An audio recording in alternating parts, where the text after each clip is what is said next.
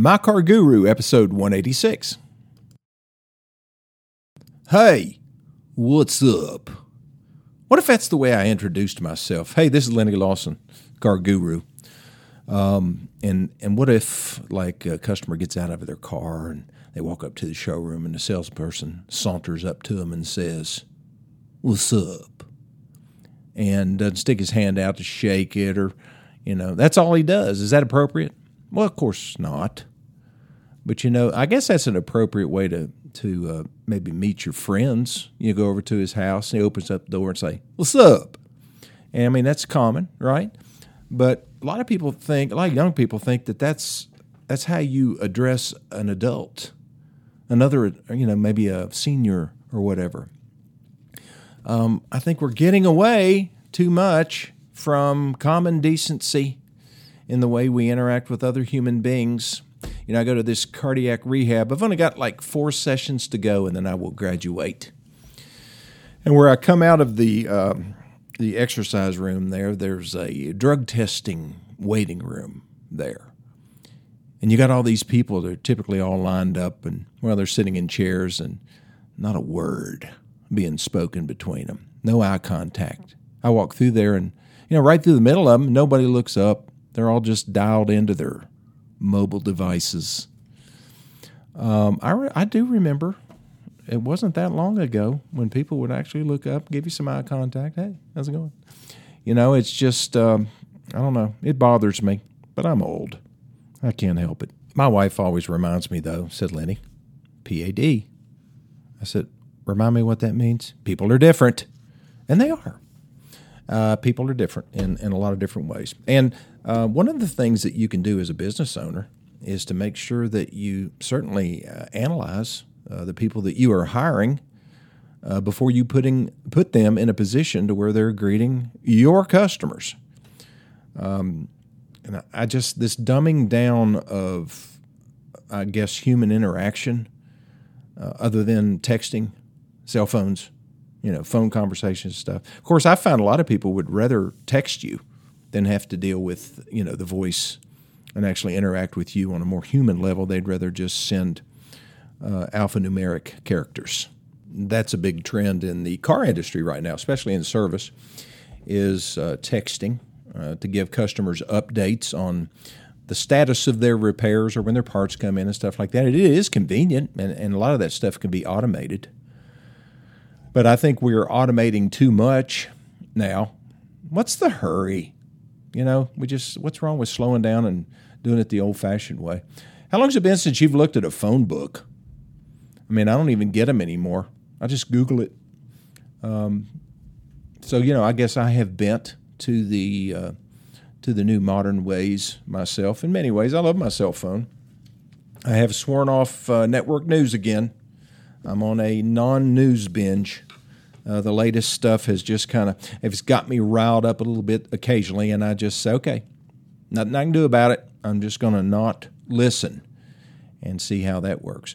Sometimes I actually have to delete the app off my phone because if I see it, you know, my hand starts quivering and I say, you know, I've got to touch that. I've got to see what's going on in the news when I really don't.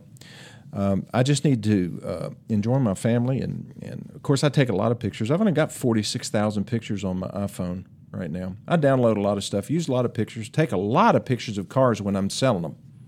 You know, pictures tell a story and um, they, if you take really good pictures, it tells a better story, especially when you're selling stuff sight unseen, really in person, to somebody that lives in Toronto, Canada, and you want them to bid seventy thousand plus on your car. You better take some pretty good pictures. And um, that's one of the things I really like about this auction website that I use. I talk about it all the time. I know. But I'm telling you, if you've got an older car or or a unique modern car, you know, like maybe a fancy ZL1 Camaro or you know some hot uh, maybe a Bullitt Mustang or something like that. You know, it, bringatrailer.com is not a place where you sell your Honda Accord. Uh, but it is a place if you've got one of those really hot Honda uh, Civics hatchbacks or like a, a WRX Subaru, something like that. Bring a trailer is a great place to to sell it, and it, it only costs ninety nine dollars to list the car. I mean, would you find would you pay ninety nine bucks uh, if you're not in any hurry? Would you pay ninety nine dollars to find out uh, really what your car's worth? Because when you put it online at Bring a Trailer, it is being looked at by the world. I mean, I've had vehicles that had over twenty thousand views, and there's a little star that you can click on at the top corner if you really want to track something. It's called the watch button. So you click that little star, and I've had up to 2,500 people watching the auction. And, you know, eight or 10 of those people are actually real buyers for that car. I mean, I sold a, a 19, year, 1988 Toyota Land Cruiser a couple weeks ago. I mean, when that thing was new, it sold for, I don't know, mid 20s. Um, I sold it for $110,000 on Bring a Trailer. Now, if I had tried to sell that in Upper East Tennessee, I bet I couldn't have got 70,000. I mean, it was a really nice one. Restored, had an LS Chevrolet V8 engine put in. They got rid of that Toyota junky engine, that little six inline six. It's not really junky engine. It's just not very powerful and sucks a lot of gas. And I took they took that out. I didn't. They took it out and put in a a V8 Chevrolet engine fuel injection, all modernized and everything. So that added a lot to the value. Plus, it was really a nice restoration. But 110,000, goodness, where else would I have, have done that? I sold. I'll tell you a, a good bring a trailer story. So I sold a. Um, a car that belonged to my brother. It was a 1962 Austin Healey 3000. I listed it on Bring a Trailer. I took really good pictures, really good description. It was a really nice car. It was about a 12 year old restoration, so it was showing its age just a little bit, kind of like me. But the uh, it was nice. It was red, resale red, and so I put it on a bring a trailer auction. Well, I didn't have much activity. I was kind of disappointed. I was kind of new to bring a trailer. I think this was around 2017 when this happened. I promised my brother I'd get rid of his car for him.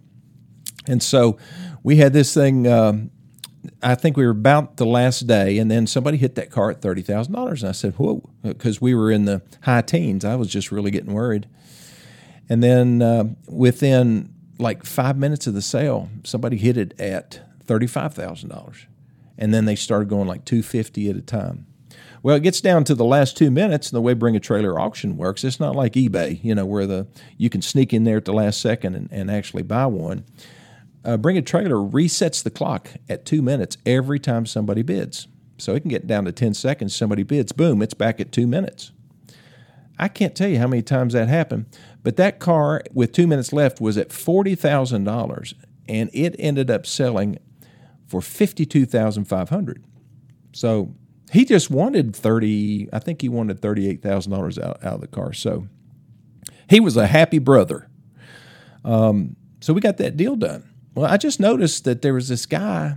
These two guys at the end were just bid going back and forth and back and forth. So I was uh, I sent that other buyer, the guy who didn't win the auction, a message, and I said I've got some other cars, and I put my phone number in there. Well, he calls me. He said, "What else you got?" I said, "Well, I have a uh, 1959 MGA. Now it it is like a recent restoration and just in tremendous shape. He said, Well, send me pictures. Well, I sent him some pictures, and in the background of those pictures, I had a Volkswagen bus, a 1966 VW bus. You know, those things are really cool looking. I love that thing. Had had the safari windows that would pop out in the front. Now that made it driving at a high speed kind of hazardous because you might eat a bug or two, but it was fun and people just loved it when they saw it. So uh, the guy got back with me the next day. He says, "You know, I really like the MGA. How much you want for it?" And I told him. He said, "I'll take it." He was in Toronto, Canada. Um, works for a, a, large accounting firm, one of the big four accounting firms. I think they call them the big four. And uh, but he actually just built a new house in Toronto. His main home is in London, England. Where else would you find these people, unless you found them online? And uh, so we, I said, well, okay, well, I'll handle the shipping. I'll send you a bill of sale, and uh, you can wire the funds. I gave him the wiring number and everything. He said, "Tell me about the VW bus." So I told him about it, and uh, he said, "Well, that's pretty cool. I've always wanted one of those things." Okay, well, let's get this deal done. We get that deal, done. He wires the, the money. Two days later, he calls me. He says, "How much for the bus?" And uh, I priced in the bus.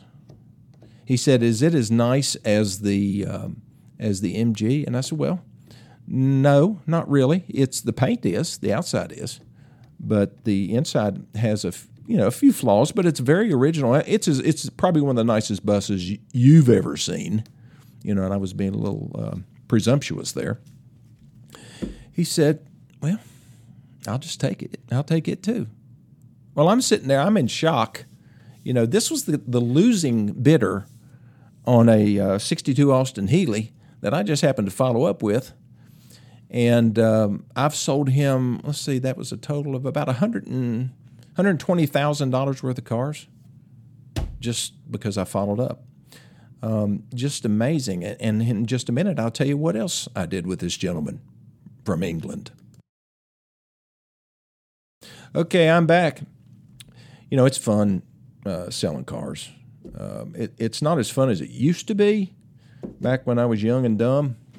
Um, it what's fun to me is selling new cars and stuff like that is okay, and everybody wants new cars, right? I mean, not everybody, but most people would rather buy a new car than have to buy somebody's used car. But used cars are a good option for a lot of folks. I like them really old though. What I'm having fun with right now are these antiques, you know, vintage cars. Not necessarily. I'm not a big fan of the the Model T and Model A's and stuff like that. Although I would like to have a Model A. Um, I'd really like to have an old Packard, but that's kind of out of my budgetary constraints. Um, but you know, I just really like playing with old cars. I, I think I'm not bragging. I think I've got about uh, 12 cars right now, just antiques that I'm in one stage or another of either keeping, fixing, or selling. So I, you know, I just try to keep them rotated. The only one that I would not sell is my '65 Corvair. Well, I wouldn't sell my Bronco either, 1970 Bronco. Those are the only two 100%. Somebody's going to have to get it in the wheel cars, you know, because I'm not I'm not selling those. But uh, all the others are potential. Well, I take that back. There's the 280Z that I wouldn't sell because it was a kind of a gift. It, I paid for it, but uh, the gentleman who allowed me to have it um, was just really nice, and and I met him through this radio show. But anyway, let me tell you about this uh, guy up in, Can- in uh, Canada by way of London. So I sold him the Volkswagen bus and I sold him the MGA. And so I just kept following up with him. I knew that he was a Porsche guy. So there was a gentleman in Newport that I was selling a collection of cars for. Wonderful, loving, wonderful man. Um, that's all I can say. I won't say his name, but he's passed away now. Um, but probably the best attitude.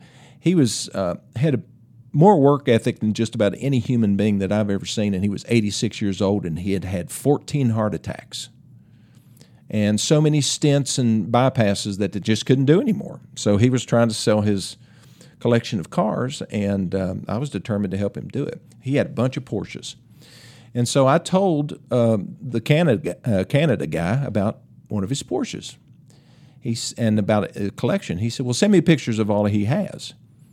I said, Okay. So I took pictures. He had, uh, at the time, um, I took pictures of two of his, uh, let's say one of them was a 1959 356A. Uh, Porsche, kind of really, really rounded, one of the early body Porsches, like the 911, if you know what I'm talking about. If you don't know what I'm talking about, it's just a really round, swoopy car.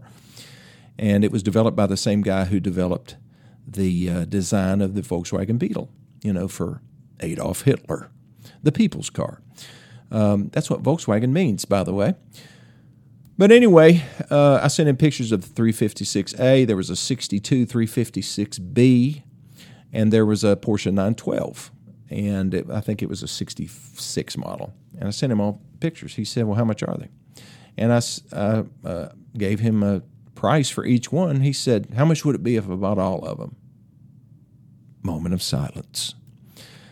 And uh, I said, Well, let me call the owner and see. So I called the owner, and he gave me a number. I gave it to Mr. Turner, the, the Canadian by way of England, and he said, I'll just take them. Moment of silence. So I was shocked, and he said, I need you to ship these to England for me. I said, I don't know how to do that. He said, Well, I'll give you a name of a company. So I called this company um, in California, and they ship all over the world. It was called Schumacher Logistics. And so um, I called Schumacher, and they, they actually picked up the vehicles in Greeneville, Tennessee, all three of those Porsches, uh, and they arranged to have a, a container in Savannah. That's a big old container ship place. And so the cars were transported down there, put on a container ship, and three weeks later, uh, he sends me pictures of those cars being un- unloaded on in a little side street, little garage in London, England. And I just felt like, um, you know, I've never done that before. I did sell a motorcycle once on eBay to a guy from Iceland, and uh, we sent it up to Jim's motorcycle shop in, in Johnson City, and they crated it, and uh, we shipped it from there. But that was the only offshore deal that I had ever done.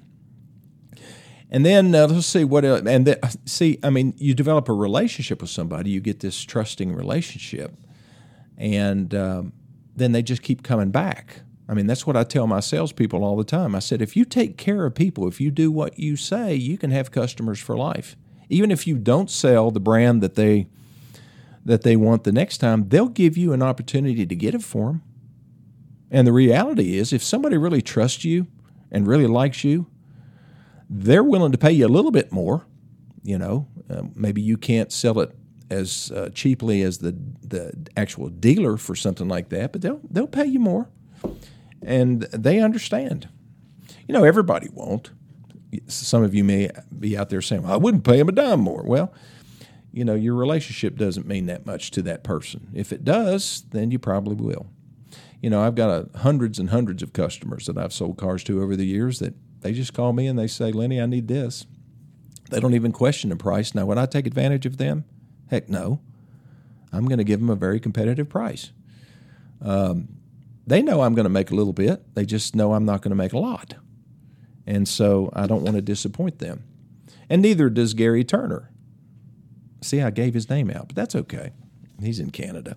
But Gary uh, called me back, I don't know, a couple months later, said, Well, what has happened to those uh, the rest of those cars? And I said, Well, I haven't sold any of the other Porsches.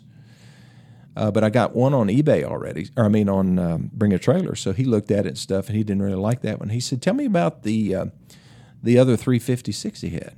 Well, it was the nicest car, and um, I told him all about it. And he said, "Well, you know, one of the 350 or the 912 that you had sent to England, it turned out to be a dud." And I said, "Well, I'm so sorry about that. You know, sometimes that happens when you're buying old cars, and especially when you're selling somebody's car." uh, or a, let's say a car out of a large collection, and that car was out of a large collection, and I, you know, I don't have the opportunity to vet these cars that much. I just have to rely on the representations of the guy who owns them. And he's a he was an 86 year old guy with not the best memory in the world. And um, so we, we talked about uh, all the details, and it just it really wasn't a high quality restoration. It wasn't anything like the other ones. I won't say that it was a dud, he ended up losing a little bit of money on it.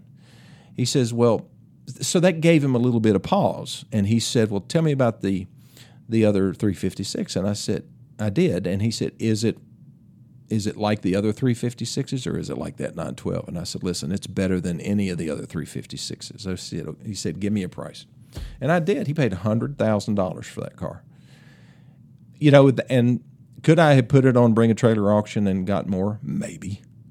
But then I'd have to deal with all the the Porsche fanatics on there. There's so many people. It's the only thing I don't like about Bring a Trailer is all the comment section. They have a comment section where people can weigh in, and of course, most of them that are the, most vocal, they've never bought a car on Bring a Trailer. They're just professional commenters, and they want to show everybody how humorous or how smart they are. And so occasionally you get those people that chime in on a deal, and um, it kind of throws a as my dad used to say, throws a clog in the churn. I never did know what that meant.